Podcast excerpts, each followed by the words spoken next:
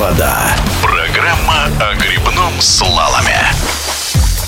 Подмосковье скоро появится первый в России канал для грибного слалома, полностью отвечающий всем мировым стандартам. Возведение уникального спортивного объекта сейчас завершается в поселке Богородское. Подробнее о будущем канале в интервью радиодвижения рассказал технический директор Федерации грибного слалома России Игорь Брадис.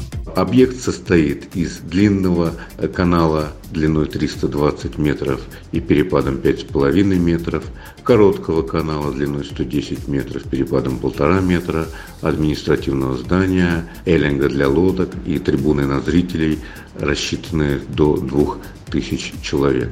Русло канала представляет собой железобетонный лоток, в который устанавливается система передвижных препятствий а, подобия пластиковых камней.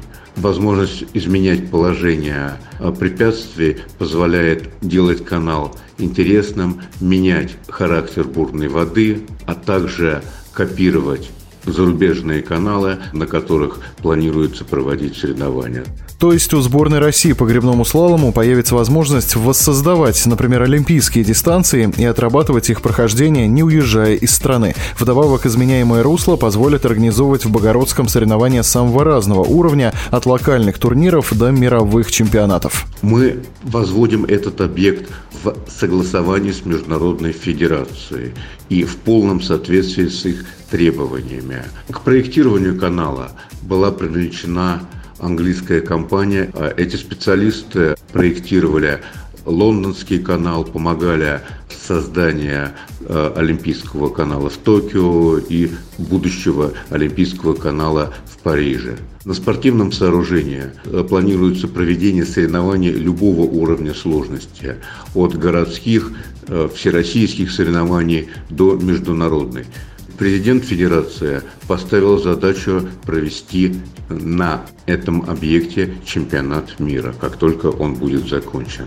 Сейчас основные строительные работы выходят на финишную прямую. В течение ближайшего года смонтируют все инженерное оборудование, а в начале лета 2022 в новый канал пустят воду. Кстати, Игорь Брадис подчеркивает, что испытать долгожданный объект смогут не только члены сборной России по грибному слалому, но даже рядовые любители бурной воды. Пользователями объекта будут не только члены сборной команды, но и спортсмены, жители города Богородского, Москвы и всей России.